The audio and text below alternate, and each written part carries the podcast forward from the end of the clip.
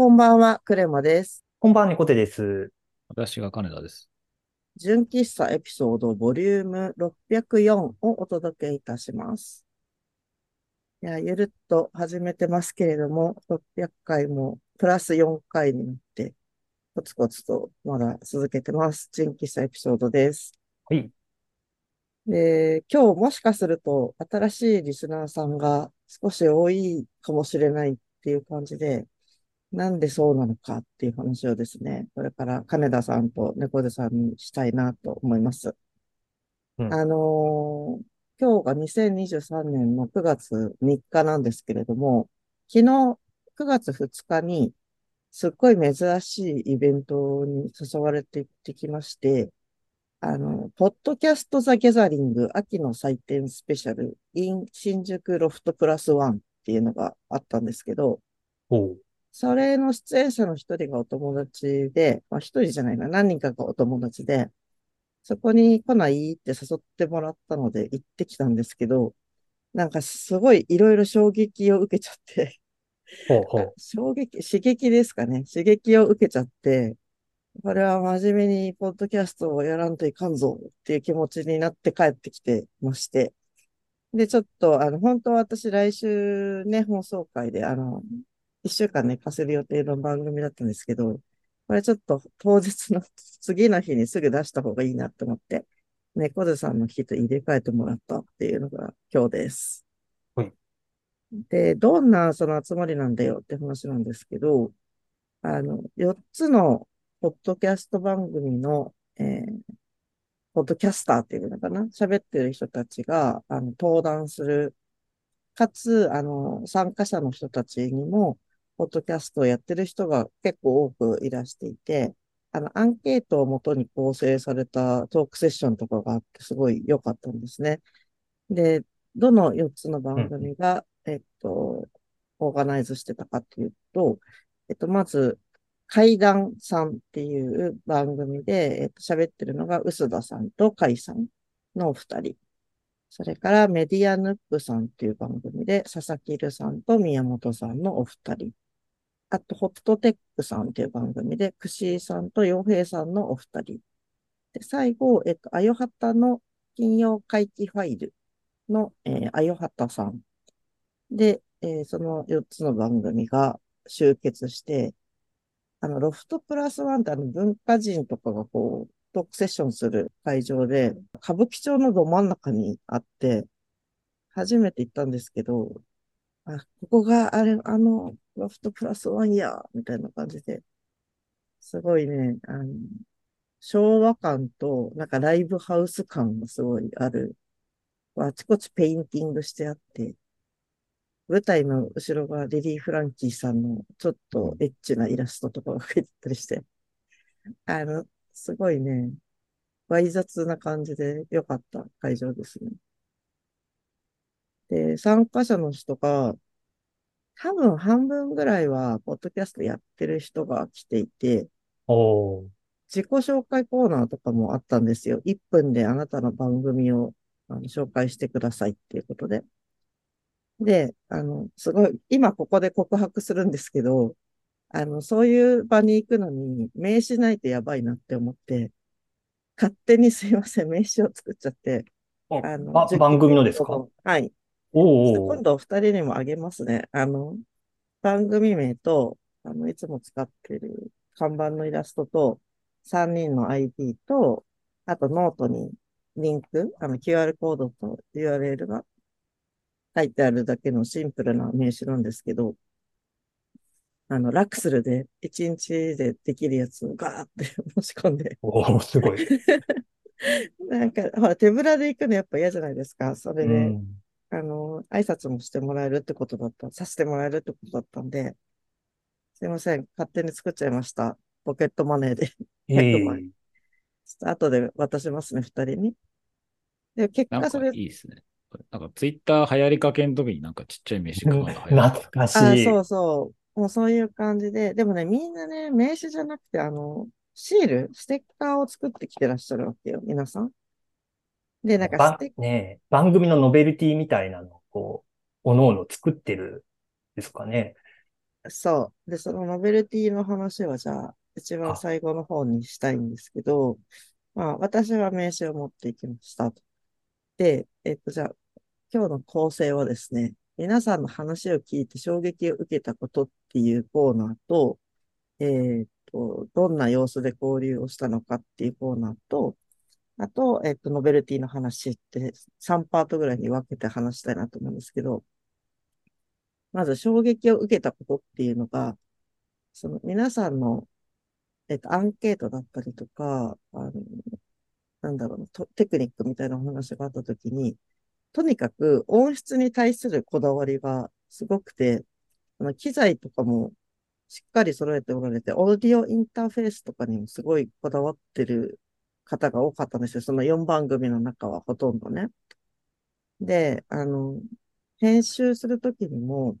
そのソフトウェアで、あの、間とかを全部こう、カットするんですけど、なんか、カイさんが実演してくれたんですけど、あの、自動でね、全部間のところを抜いて、詰めることができるんですよ。うで、ん。とか、あと波形見てると、あの、フィラーっていう A とか A とかは、だいたいわかるって言ってて、あこの波形 A ですよね、みたいな感じで選んで、パッてそのブロックを消すみたいなのを見せてくれて、あ、ここまでみんなちゃんとやってるんだって思って、うん。すごい自分の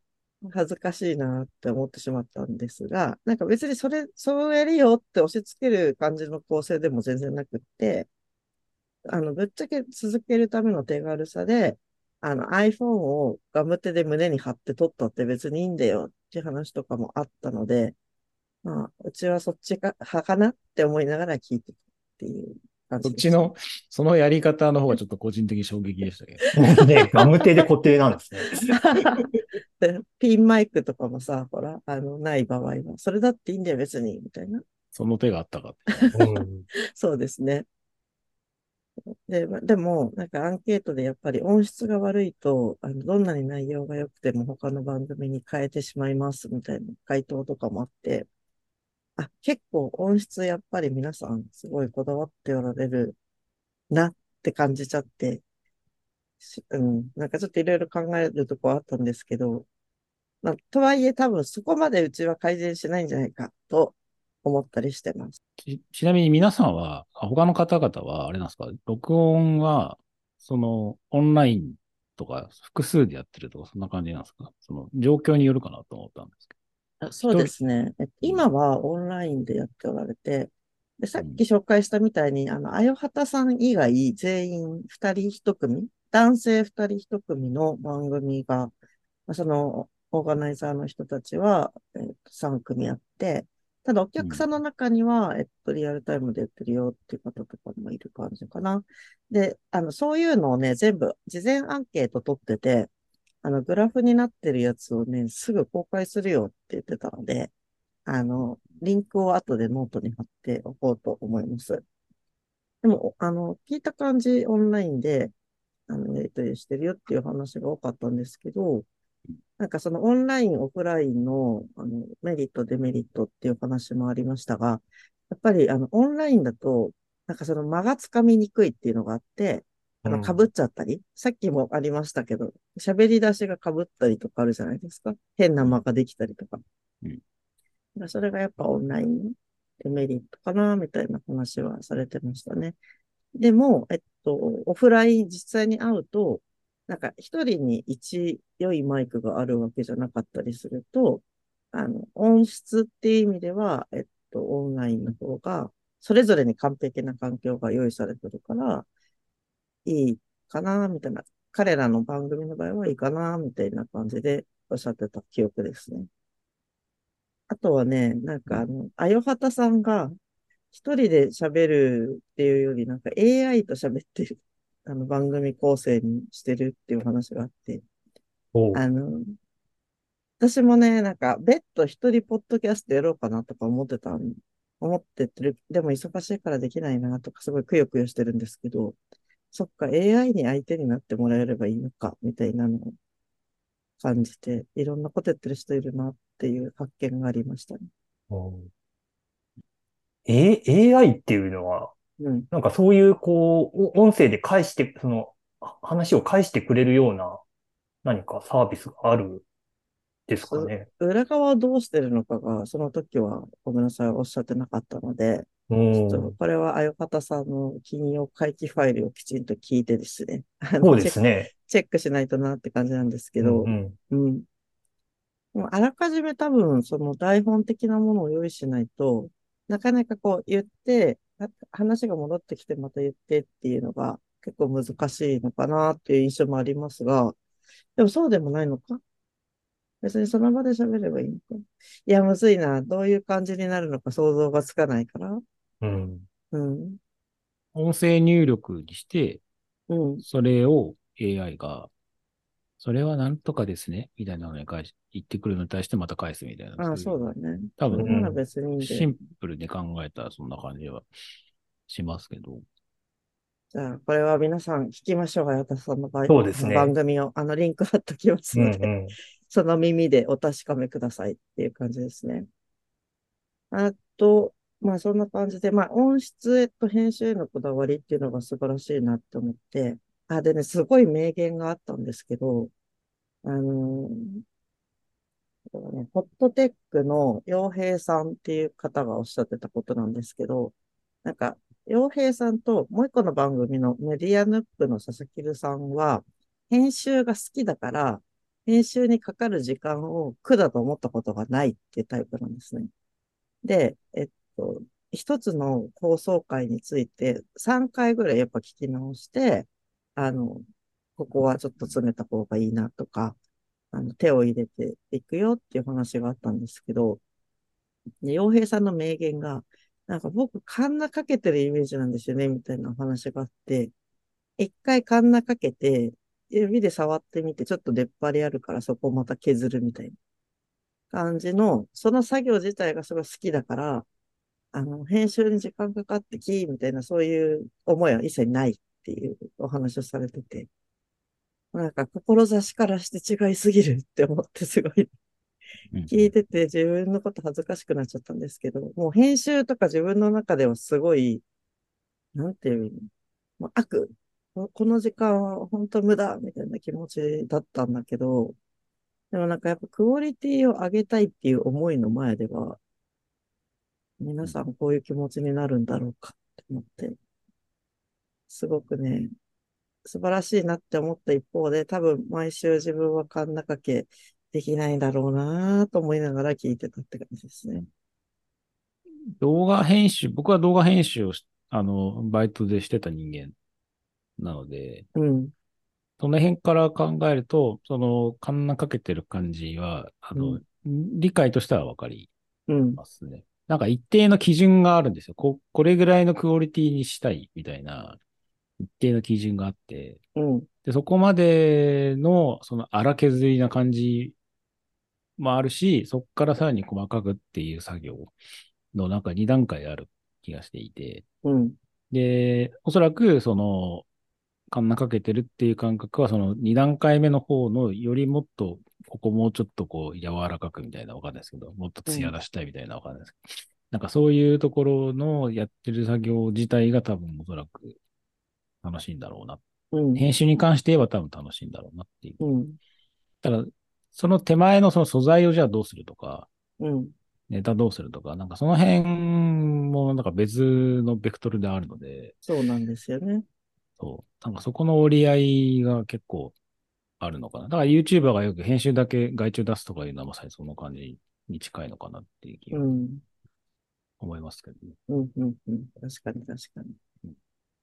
まあ、昨日は編集外中に出すみたいな話は一切なかったんですけど、ちょっと話それちゃうんですけど、なんか収益化ってできるのかどうかみたいな話をしてて、まあ本当にトップクラスの、あの、あの、番組じゃないと、まあ収益化はまず無理だろう、みたいな話があったんですけど、いや、なんか、みんなもうお金じゃないんだよ、みたいな思いですごい語っておられて、そこも、まあそうだよねって、なんか、自分もすごいそれはわかるなと思って、なんか一般人でしかない人たちがなぜ自分の思いをこう録音して世の中に出してるのかってなんかちょっと引いて考えると、バカじゃねって思われてもしょうがない行為なんですけど、なんか、楽しいからやってんだよねっていうのがすごいみんなあって、自分もそうだし、あ、なんかこれでいいんだなっ、なんか反応いっぱいないからどうしようみたいなのとかくだらねえなって思いながら聞いてました。うん。で、あ、じゃあそれがまあ音質へのこだわりみたいなパートで、次何話すって言ってたんだっけ？えっと、あ、じゃああの、ちょっと順番が多分変わっちゃってるんですけど、ノベルティの話していいですか？はいはい。気になっていました。はい。で皆さんね、ノベルティを作って持ってきておられて、で、なんか、佐々木留さんが、あメディアヌップの佐々木留さんが、御朱印帳を作りたいからって言って、あの、シールとかあったら持ってきてね、みたいな投稿を最初されてたんですよ。で、お投稿ってなんだよって話で、また遡っちゃって申し訳ないんですけど、そのイベントの直前に、ディスコードをあの作ってくださってて、参加者への連絡とか、あの、ディスコードで行われてたんですね。で、そのディスコードで御朱印帳用意したいから、あの、皆さんのステッカーとかあったらお願いね、みたいな投稿があって、で、行ったら、あの、端っこのテーブルに、あの、ステッカーとか置いといてください、みたいな感じで。でさ、ステッカーって作るの時間かかるんですよね。ある程度。お金も高いし。で、なんか名刺持ってかなきゃって私が思い立ったのが、ほんと2日前の夜で、あ、そういえばってなっても、そっから1時間かからないぐらいでレイアウトしてラクスルにピッて、あの、申し込んだんで、もう私は紙で名刺だけで持ってったんですけど、皆さんは、あの、ステッカーないしは、あの、メディアヌップさんが一番すごく、あの、クオリティ高くいろんな種類のものを持ってきておられて、あの、後でリンク貼っとくんですけど、メディアヌップさんの、あの、なんていうんだ、ロゴマークというか、シンボルのイラストが、すごい版画みたいな、黒い、これ、ワンコなのかなワンコが山の中にいる感じのイラストが結構抽象化された木版画って感じのタッチで描かれてるんですけど、なんかそれのリトグラフ作品があって、そのロゴマークの。それを持ち込んできて、で、最後一枚だけあの、あるんで、よかったらってご案内されてたんですけど、お値段がね、多分ね、1万4000円ぐらいするんですよ。リトグラフ結構いろいろ、あの、うん費用もかかるし、それをね、一人私の目の前で買ってる方がいて、すげえ愛されてんなーって思いながら見てました。うん。でも素敵なリトグラフだったから、あれをお家に飾ったら、あの、部屋が、景色が美しくなりそうだなっていう感じだったんですけど、なんか自分たちの番組のためにリトグラフまで作るってすごいなって思って、愛を感じましたね。そうですね。うん。気合の入り方がうん。半端ないっていう。本当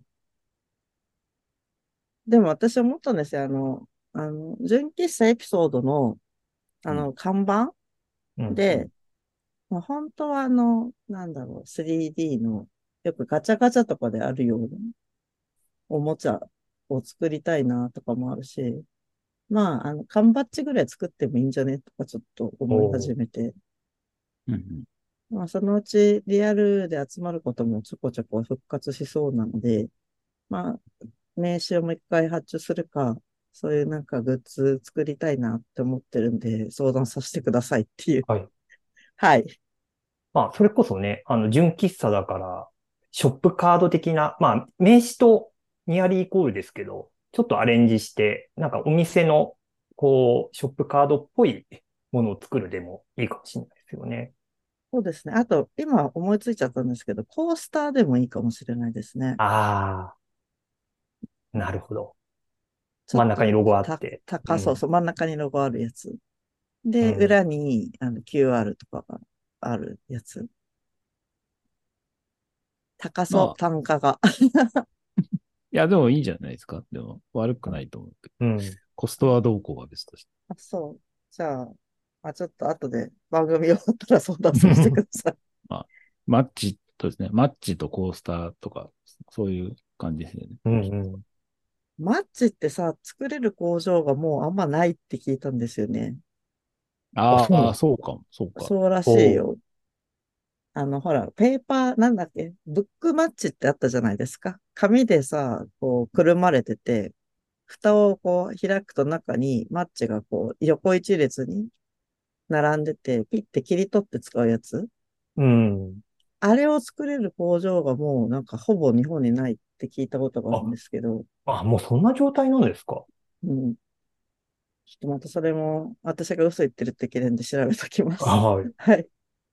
ちょっと話余談なんですけど、この間、あの、金田さんが来てくれた、あの、スナッククレマっていう誕生日のパーティーやったんですけど、あの時は、ま、最初マッチにしようかなと思ったんだけど、いや、そういえばちょっと多分むずいなと思って、ライターにしました。うん。なぜか、やっぱ喫煙具がね、配りがちですよね。喫茶店とかうんスナックはね。なんか入り口あたりにこう置いてある、積み上げてあるイメージ。ね、ああ。ライターだと入り口にはないかな。ああ、ライター、あ、そうか、そうか、んライターはそうか。そうだね。マッチね。マッチですかね。ちょっと検討しましょうん。ない。まあ、別に、それっぽいってだけで、いるかって言われると、別今いそうですね。そうね確かに。う。もらった人も何に使うか問題があるけどね。まあ、シール、コースター、強いて言うなら 3D プリンターで作ったそのガチャガチャみたいな感じにうんうんうん。そうですね。飾っ飾っておくと置いとく分にはいいでしょう、みたいうん。ぐらいですかねじゃあ、な。はい。わかんない。700 700回記念ぐらいで作る。2年後か。そうですね。それぐらいに。まあ、どっかで作りましょう。あ、思い出した。じゃあ、その話でさ、ちょっと次のトピックいっちゃうんですけど、あの、その佐々木さんが作ったポッドキャストの系譜、ミロで作ったんだよ、みたいなの話の途中で見せてくださって、でやっぱ一番最初、本当草分け、オブ草分けは、あの、あれなんですよ。長澤さんのところの番組なんですけど、今タイトルど忘れしちゃった。すいません。タイトル今ど忘れしちゃったんですけど、あの、長澤パパのとこの番組が多分一番草分けで、それが2008年ぐらいだったかなと思うんですけど、私たち2012年っていうのが結構第2期の一番最初ぐらいの感じで、あの、かなり日本のポッドキャストの中では長い方らしくて、なんか番組の中身については皆さんあんまり研究いただけるほどまあ中身がないんですけど、なんか長さについてはすごい言及されて、こう、ちょいちょい客席にクレマさんどうですかみたいな感じで。話振られてたんですねそう、だから600回やってる番組っていうところで結構、あの、その会場にいた中では最古の番組だったみたいですね。おーそう。いや、だからさ、こんなにダラダラしてんのに、いいのかなとか思って。いいのかなっていうかね。ねえやってる当人はその重みは特に自覚してないっていう。そうなんですよね。そう、でも一人、あの、リスナーさんで、あの、席にいた方から、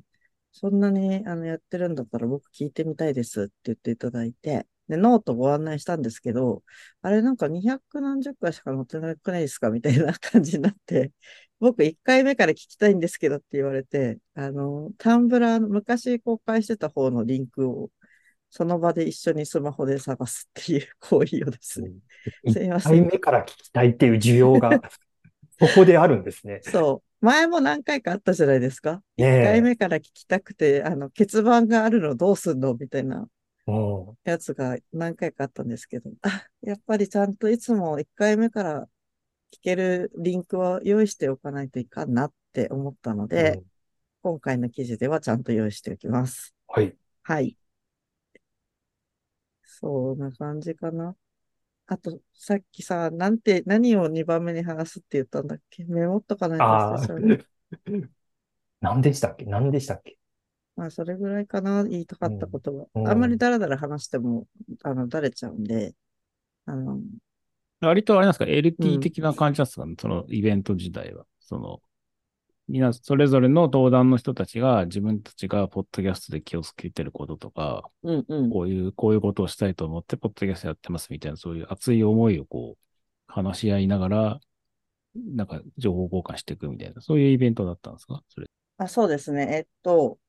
LT 的なパートもあれば、あと面白かったのは、いつものその番組の二人組をばらして、別の番組の人同士で7分間ぐらいトークして、それを収録するってコーナーがあったり、で後半はその参加者からのアンケートをもとに答えていくっていうスタイルの内容で、で、そのアンケートをグラフとかにされてたのが、これ結構貴重なデータなんじゃないかなと思って、うん。回答数がリスナー側が多分65人ぐらいかな。で、ポッドキャスター側が41人みたいな数字だった気がするんですけど、その人たちの、あの、どういう番組が好きですかとか、あの、どこがその好きになるポイントなのかとか、あと、この番組を聞くのをやめて次の番組に、あの、移ってしまうきっかけは何かみたいな恐ろしい。あ感じの話があって、でも結構みんな言ってたのは、なんか自分とテンションが合うかどうかが大切だよって言ってて、あとは音質。どんなに内容が良くても音質悪いとやっぱ変えちゃうみたいなお話が私には印象的でしたね。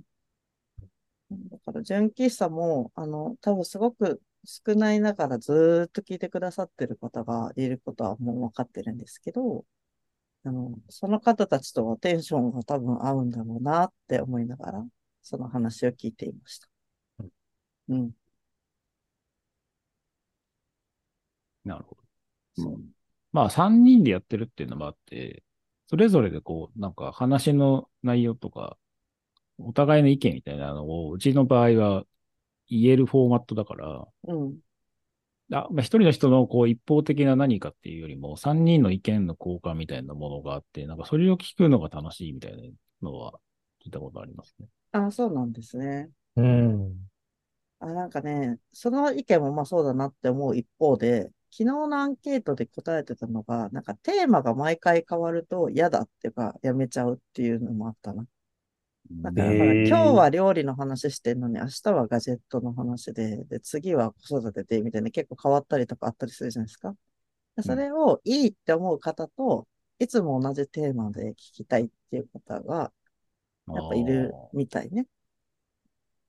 そう、うんまあ、微妙だな。ね、人によ、ね、そう、の人によるからさ。そのパーソナリティ軸でファンの人と、やっぱりなんか聞きたいトピックがあって、うんうんそれ軸で聞いてる人っていう、まあそこはもうこ好みというか何目的で聞いてるかの違いなんですかね。うん。そう、そうだと思います。そう。だってすごかったのはさ、昨日、私みたいにあの、ポッドキャスターだけどお客さんで来てる方の中でね、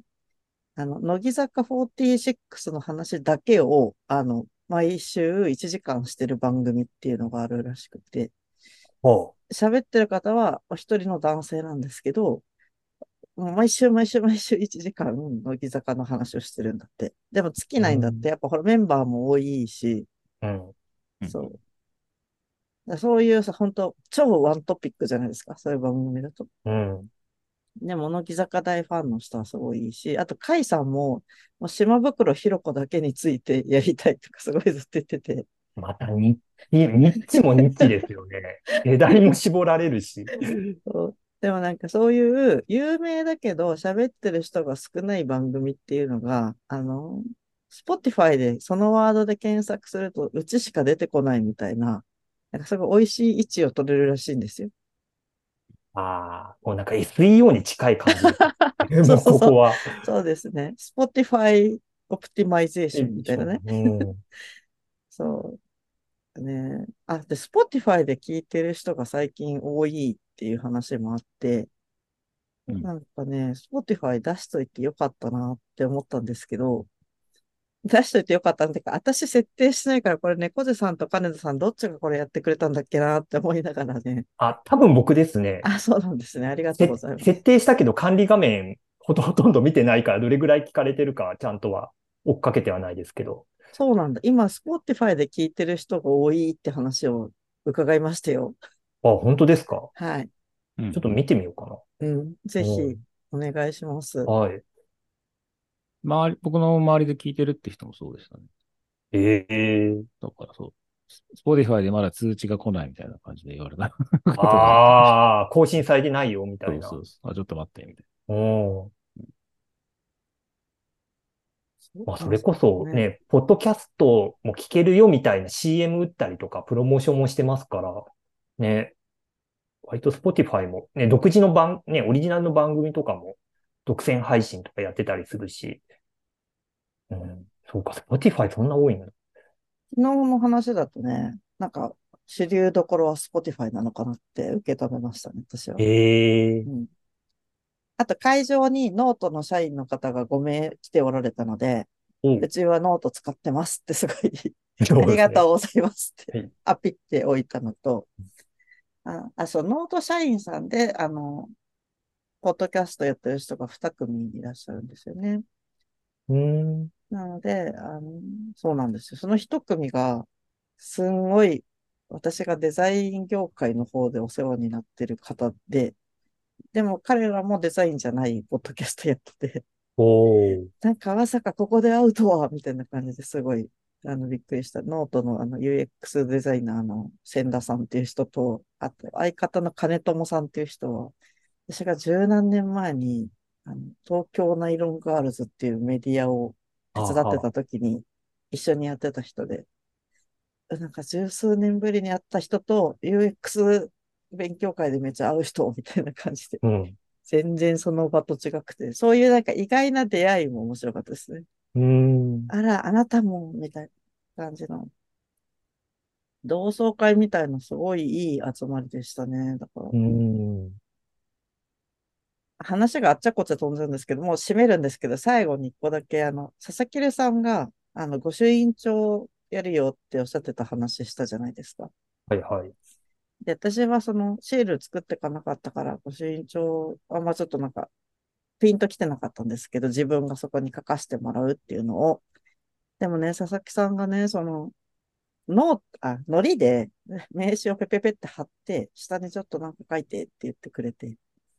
これいいなって思って、うんうん。なんか名刺いただくといつも積ん積んじゃって、この方どこでお会いしたんだっけとかわかんなくなったりするんですけど、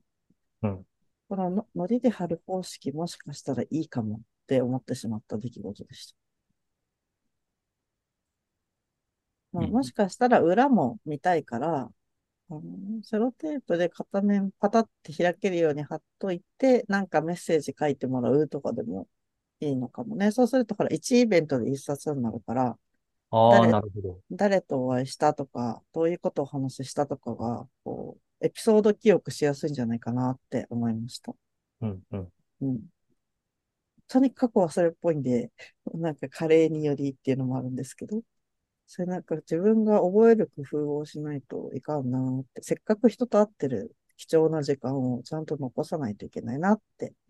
思って、その御朱印帳いいなって思いました。はい。ちょっとだらだらだらだらいくらでも多分話せちゃうんで、ちょっと一回この辺で切って、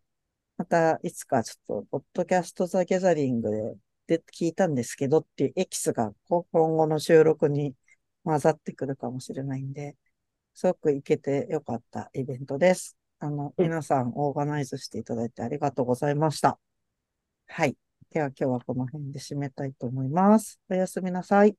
おやすみなさい。おやすみなさい。